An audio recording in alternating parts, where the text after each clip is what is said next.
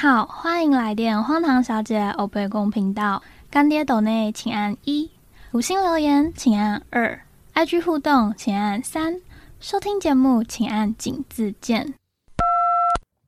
米娜桑阿罗哈，这集如标题所示，开门见山，我们来讲讲台湾人都很熟悉的拿坡里披萨。拿坡里其实是意大利文，英文会翻译成那不勒斯。意大利是长长的靴子的形状嘛？拿坡里在意大利的南方，它是仅次于米兰和罗马的意大利第三大都会区。意大利的南北差距也是蛮大的，就跟台湾蛮像。越南部的话会越便宜。在去之前呢，我完全都没有多想，就是一心想要去庞贝古城嘛，还有吃披萨。然后订完票了之后啊，才听到朋友说。你知道南艺的治安有多差吗？还有 mafia 呢？然后就哎呀，我真的是完全不知道呢。所以这集就是要来分享拿坡里的实际感受，还有我去了哪些景点，又干了什么荒唐事。有兴趣的朋友们，我们就一起听下去吧。故事的一开始呢，是茱莉亚·罗伯兹在二零一零年上映的那部电影《享受吧，一个人的旅行》。女主角在生活跟感情之中失去了自我，哎，简单来说，她就是失恋了啦，就去了意大利、印度还有巴厘岛，一个找回自我的行程。在意大利这帕，导演选择了拿坡里，安排女主角去吃一间叫做 L'antica pizzeria da Michele，La di Capita d'Alia da a 好难哦，就是这间披萨店。那如果你硬要我回想呢，我其实也想不起来那一整部电影的细节了。我只记得说，茱莉亚·罗伯兹在吃这间披萨的那个表情。Oh my god！当然，他也有可能是演出来的啦。好，那其实，在意大利的拿坡里有一个被称为正统拿坡里披萨协会的，我们再度请出了 Google 大神。Associazione Verace Pizza Napoletana，简称呢 AVPN。他们在二零零五年向欧盟申请属于拿坡里披萨的地方传统认证 STG，只有符合这个 STG 的标准呢，才能称为正宗的拿坡里披萨。这就跟一定要在法国香槟省所产出来的高级白葡萄气泡酒才可以称作香槟一样啦。到了二零一七年，传统的拿坡里披萨被联合国教科文组织列为无形的世界文化遗产。理由是因为这项世代传承的披萨工艺，串联了披萨职人与拿坡里社区居民之间的关系，促进了当地的世代交流与文化。成为联合国教科文组织的无形文化遗产是一回事，但其实实际上啊，受到了那个 Coded 的 AVPN 拿坡里披萨协会官方认可的正宗拿坡里披萨只有两种，一种是我们比较熟悉的玛格丽特，因为它的配色跟意大利国旗很像，又被称为国旗披萨；另外一种呢是玛丽娜拉 Marinara。因为跟水手的英文 marine 很像，所以又被叫做了水手披萨。这两种披萨的用料都很简单，主要是用番茄、大蒜、奥勒冈叶、橄榄油，还有 cheese 做组成。Margarita 披萨有 cheese，Marinara 则没有。看起来虽然很简单，但是却符合拿坡里披萨的宗旨，不用过多的馅料遮盖饼皮本身的风味。北意大利跟南意大利对于披萨的做法也会有一点点的不同。北意大利的皮呢会更薄更脆，口味比较重一点，而且原料会更多。那讲到拿坡里呢，他们的对家就是万恶的美式披萨达美乐啦。身为台湾人，应该都蛮能了解意式披萨还有美式披萨的差别。意式就是那种。皮很厚很厚的嘛，那我们可以在上面胡搞瞎搞，放很多料啊，放鸡的蛋蛋啊，榴莲、猪血糕、珍珠什么无为不为的。它的那个边边也可以变成什么龙卷风披萨、芝心披萨等等等等。就是在这方面，我觉得台湾人真的蛮幸运的，不光是我们自己的东西好吃，然后也可以很容易的吃到各国不同的料理。除了规定放什么料在披萨上面才能称作正宗的拿坡里披萨，口袋袋的拿坡里披萨协会呢，小到面团里面加了什么样的水、盐巴还有酵母，它都会管。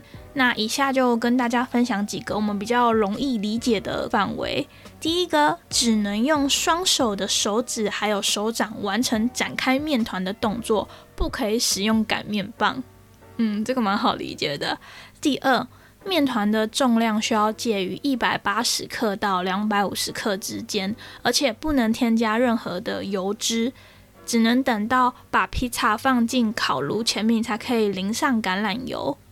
三，披萨只可以用真的木头来窑烤，底下是不可以放瓦斯啊、天然气之类的。四，窑炉的温度呢要介于四百到四百八十度之间，烤一个披萨只能用六十到九十秒。五，原料方面呢，番茄糊只能是出产自拿坡里的圣马扎诺番茄，cheese 呢只能用莫扎瑞拉 cheese。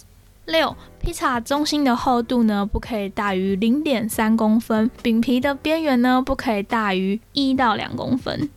拿坡里披萨最大的特色呢就是它外酥内湿，用一般拿披萨的方式把拿坡里披萨拿起来的话呢，那个料会往前咻的掉下去。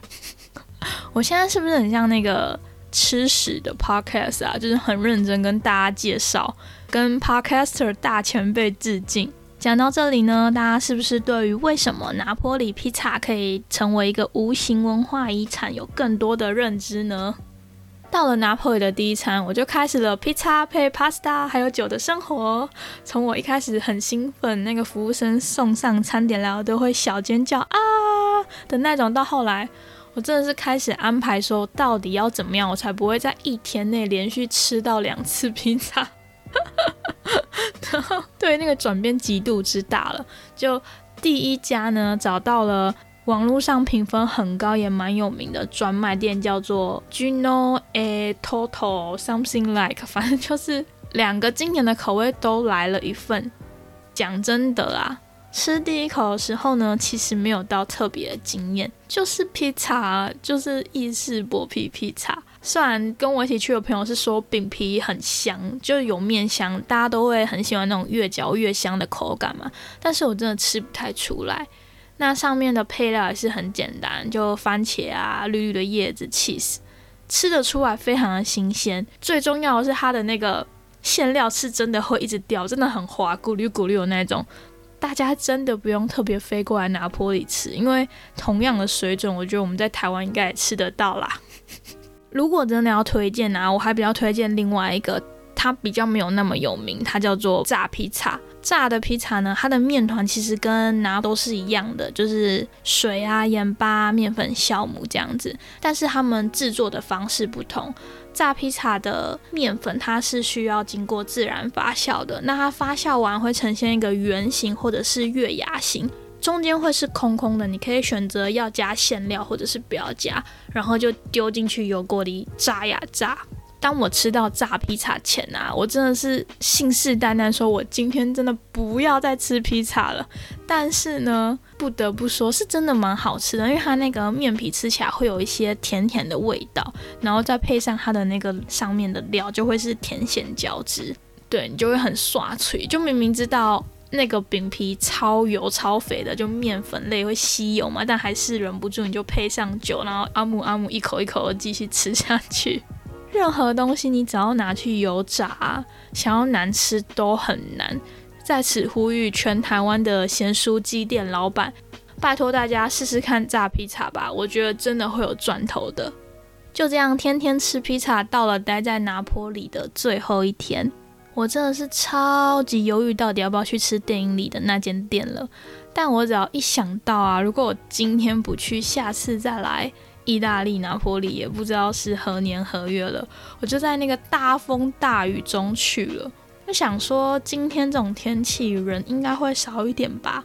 结果没有，那个人还是超级爆炸多，排到对面的巷子里面。IG 的影片我还没剪出来啦，大家可以先把我的 IG 追踪起来，就不会错过喽。当下我就立刻放弃了内用，点了外带。出乎我意料的快，就十分钟后我就拿到了。本来我还想说要带去一个就是可以有遮雨棚的地方吃，可是那一天天气真的是蛮可怕，台风天的感觉。就绕了一圈之后呢，发现都没有地方坐，我又走回了店门口。很幸运的是，刚好在店门口外排队的地方吧，还有两三张椅子可以吃披萨。更幸运的是呢，刚好我的那张桌子是在他们厨房对外的窗户外面。于是乎，我就看到了里面完整烤披萨的过程。真的就像上面说的，全部都是徒手捏饼皮啊，撒上面料，下面也是放真的木头去烧。但是我不太确定说这个里面是可不可以拍的，因为我记得好久之前吧，时尚玩家勾扎西代代机就是曾经想要去拍，就是里面不给拍，他们也是就是拿出来外带这样子。我就借着这个小窗户呢，拍的非常的小心。那根铲子怎么说呢？就是要吐，要把那个披萨铲起来放进去那个窑里面，那根铲子不是会特别长吗？在烤披萨等待的那一两分钟里啊，那个披萨师傅就会把那个铲子靠在窗边。我不知道这样讲你们懂不懂？反正就是你们去 IG 看照片了。我也不知道怎么解释，在那个位置呢，我跟披萨师傅两个人就呈现一个很忙的状态，是他要铲披萨的时候，很怕那根长长的吐到我，然后我就在窗边嘛，所以他往后的时候，我也要往后，然后他还把他的烟藏在那个窗户的沟沟里面，他抖那个烟灰的时候还很怕会抖到我。我们两个是这样子一直进进退退，超北气的。就在这个大风大雨之中呢，站在这家店的门口完成我的人生清单。到现在想起来，我还是非常的满足，就很感谢当时的自己不畏风雨，没有偷懒的去了。那这里的女生真的是蛮厉害的，几乎每一个人都可以刻掉一整个披萨，大概是八寸的大小吧。至于这家披萨店的味道嘛，也是好吃的啦，但是就不用特别飞过来。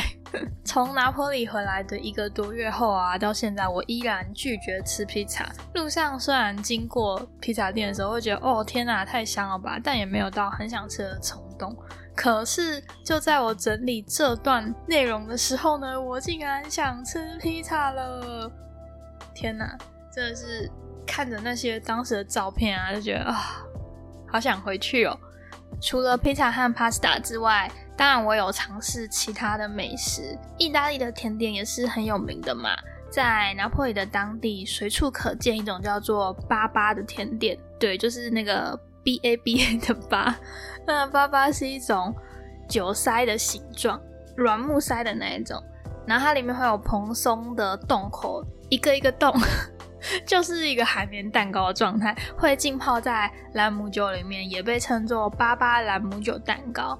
一开始我查到这个甜点的时候啊，真的超级兴奋的，就一整个蛋糕泡在酒里面呢，完全就是酒鬼的心头好。到了拿破里的第一个甜品呢，我就试了粑粑。就我把它切开了一半，然后用叉子压下去的时候啊，那个酒是真的多到那个蛋糕都会流出汁液。这样讲呢怪怪，就是你压那个蛋糕的时候啊，会有酒香的液体滑出来，就 Oh my God！我就吃了一口，感超难吃的，就很像是湿掉的海绵蛋糕，没有任何的口感，软软烂烂的。除了泡在那个酒里面啊，会有很浓很浓的糖浆味跟酒味之外啊，就真的不行，打没的那一种。但这边真的大街小巷都可以看到粑粑，就像我们在台湾到处都可以见到鸡蛋糕一样。感觉如果粑粑没有泡在那个酒里面呢，应该也会蛮像鸡蛋糕的啦。后来去了巴黎，也常常看到粑粑，才知道原来粑粑是源自于波兰一种叫做 Bedka 的海绵蛋糕。那 Bedka 在波兰文中是指年纪大的女人或是奶奶的意思，就被延伸当做是这种传统蛋糕的名字。呃，Bedka 也是我用英式的念法，一定是不正确的，大家就有兴趣自己 Google 一下，也可以私信来告诉我正确的念法。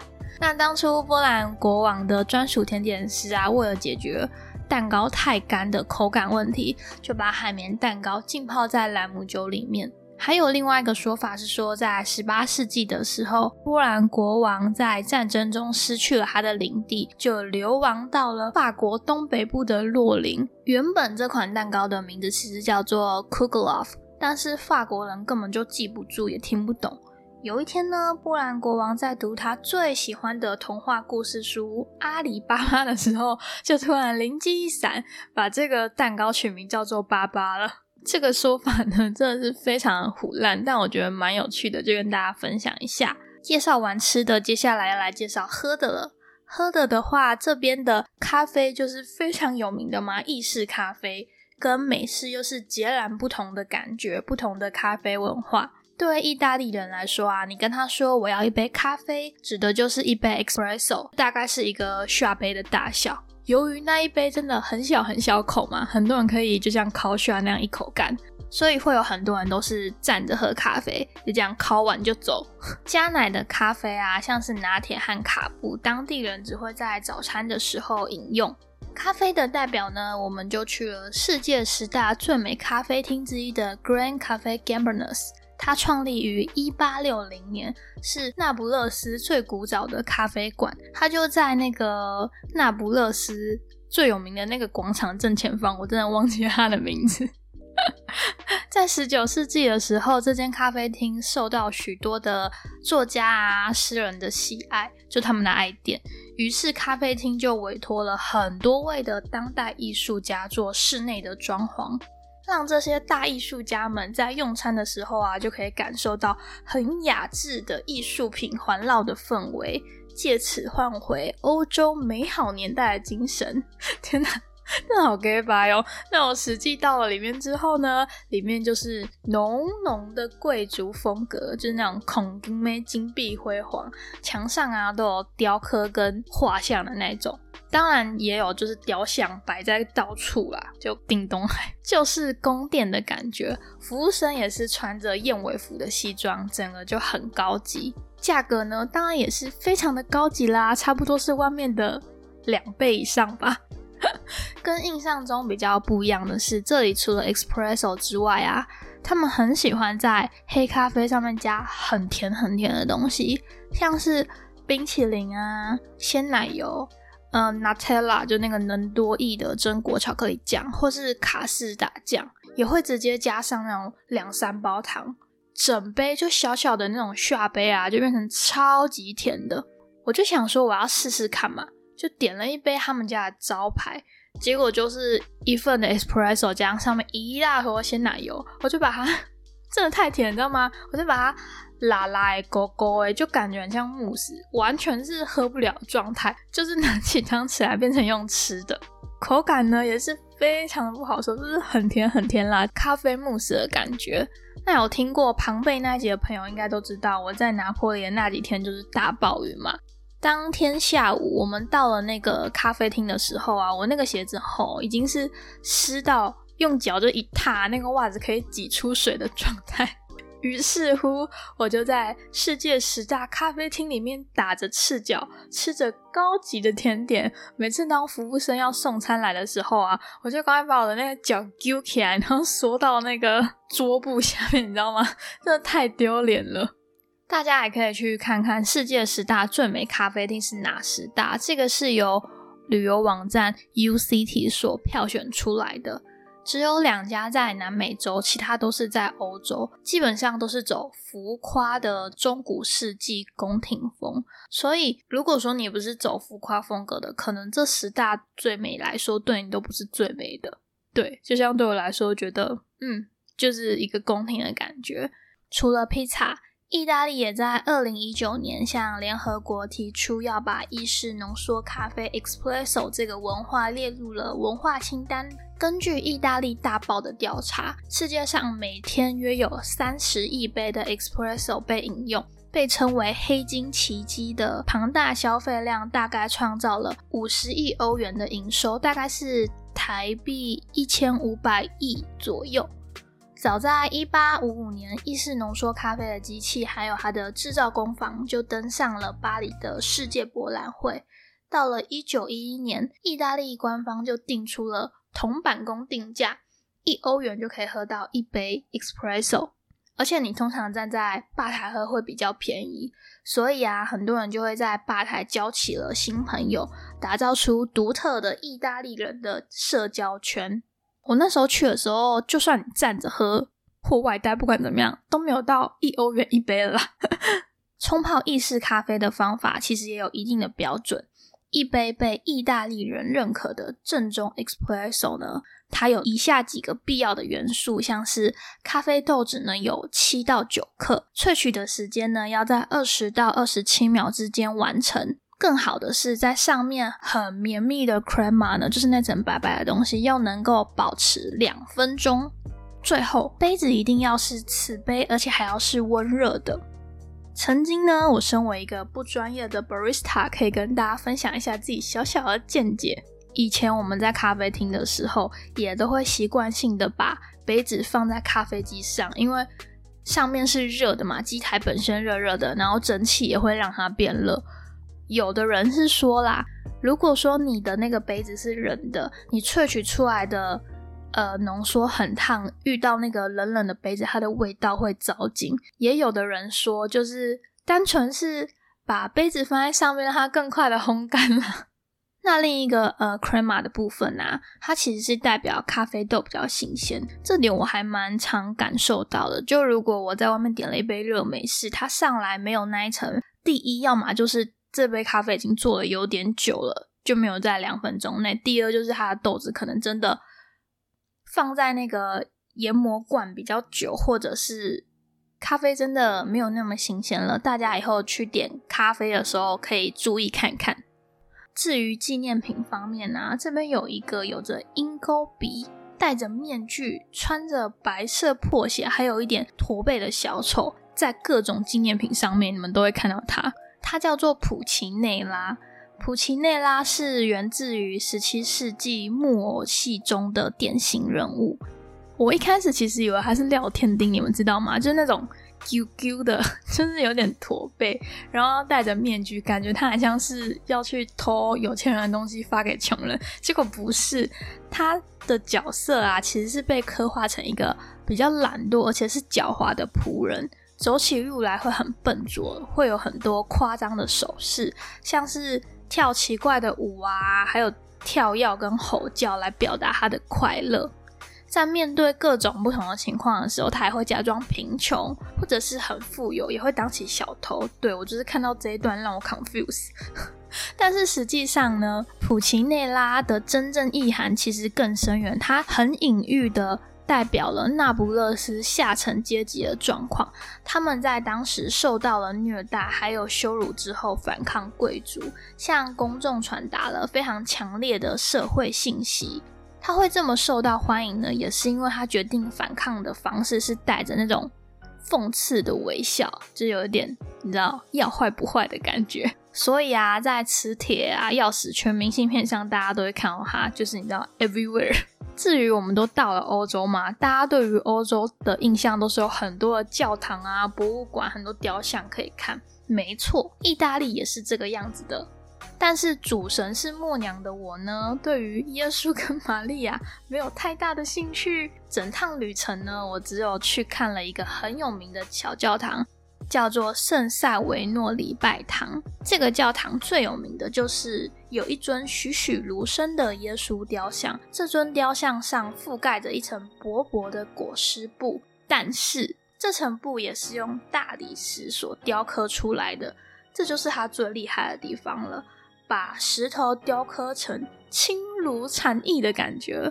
仿佛能看见覆盖在裹尸布底下耶稣悲伤的表情，而且连那块布上面的皱褶啊，整个细节都非常的精致。你还可以看到，还可以看到耶稣手脚上被钉在十字架上的痕迹，手臂上也可以看到他的青筋，真的是超级屌、超厉害的。这里如果是晚上来啊。我就会吓到岔流，就觉得耶稣随时都会醒过来的感觉。这个教堂真的非常的小，而且还要收费，就代表说这里面真的是有一点料的。雕像就躺在教堂的正中间，基本上大家都会绕着那个耶稣像一直看，就观察每一处的细节。也有人说会绕着看，是因为他们觉得那个呃裹尸布面纱会有被吹起来或者是盖上去那种很动态的错觉。可是我个人吼是完全没有 感觉的，希望这段基督徒不要生气，sorry。教堂的墙上也到处都是精美的雕刻跟壁画，另外一个很大的看点也是一尊雕像，但我忘记它是不是耶稣了啦，就是他身上披着大理石雕刻的渔网，那个渔网啊，Oh my god，真的是超厉害的。你可以靠很近很近的看着它，但就是不能碰到，因为它没有被围着。如果没有人跟我说那个是大理石雕刻的，啊我会以为它是披着真的渔网啊，因为真的太真了，就很推荐大家去看一下。这个教堂真的太特别，就除了有这两个非常有名的雕像之外啊，它的地下室里面还有一男一女的两尊血管解剖标本。完整的保留了静脉跟动脉系统，还有骨骼以及牙齿。他们就站在玻璃柜中，血管还跟那个教科书上长得一模一样，就是有颜色那种。过了几百年，还是可以看得出来是红色跟蓝色的。制作的人一样是雕刻耶稣的艺术家朱塞佩·萨勒诺。非常特别兴趣，我真的这样觉得。喜欢雕刻，还有研究人体。然后有谣言说他用的是活人，就可能是仆人之类的来做标本，从静脉注入水银，让他的血管固化。因为在当时这个技术真的是太不可思议了。但后来分析说，那个血管的成分啊，其实它只是用了。蜂蜡跟色素而已，所以他应该是个正常的人。很可惜的是，这个教堂都不能拍照。大家有兴趣的话呢，可以自己去 Google 啦，还是有很多人拍的，所以其实你们都可以找得到。就再一次提醒大家，晚上不要来，真的很可怕。最后呢，要来讲讲治安的部分了。因为拿坡里本来就不是亚洲人旅游的首选嘛。如果我们要去意大利，先想到的一定都会是罗马、米兰、威尼斯之类的。就算在疫情之前，那边的亚洲观光客也本来就比较少。我去的时候还在疫情中嘛，那一趟旅程啊，五天吧，看到亚洲游客不会超过五组，所以亚洲的面孔在那边就会特别的显眼。白天在观光区其实都还好，会有很多警卫啊，还是军人，我也不太确定，他们身上都有配枪，就在那边巡逻。我就很喜欢故意走在他们后面，特别的安全。但是到天黑之后，真的会蛮可怕的，因为它毕竟不算是一个很繁荣的地方，有一点微乡下啦，所以有些地方没有路灯，加上店很早关门。我每天晚上，我们两个都是竞走走回民宿的，我们两个女生。在路上也会遇到一些就是叫嚣流浪汉啊，或是一些奇怪的人想要靠近，但我们就是走超快，然后赶快远离他。整趟行程都没有遇到黑帮分子，我竟然有点期待想要遇到 mafia，就听说他们不会对观光客下手啦，所以大家真的不用太担心。欧洲的治安真的没有亚洲好，大家之后来观光的时候啊，就随时随地都要多留意一下，这样子就没有问题喽。今天这集拿坡里就分享到这里啦。如果你已经去过意大利的其他地方啊，真的很推荐你给拿破里一个机会。又或者是你是热爱披萨跟 pasta，想要用相对便宜的价格享受到美食的，就跟大家说一下，因为意大利的那个薪水比较低一点。加上南部拿破里嘛，就真的没有到很富裕，所以在这里啊，我吃一餐可能有前菜、主餐、有点心还有酒的价格，在伦敦我可能只能吃得到一个主餐，还不一定能喝到酒。每一餐拿到账单的时候，我都会先赞叹一下拿坡里真的是太便宜了，这里的酒也是超级便宜的，就一杯顶多就是六七欧，是玻璃杯的那种，但它不会装满啊，大概一半。可是这个价格你在。伦敦，你真的是可能只能喝个两口吧？是的，所以我非常喜欢拿坡里，也很诚心的跟大家推荐这个好地方。最后，如果你喜欢这一集频道呢，可以到我的 Instagram 跟我互动，留个言，随便你们要说什么。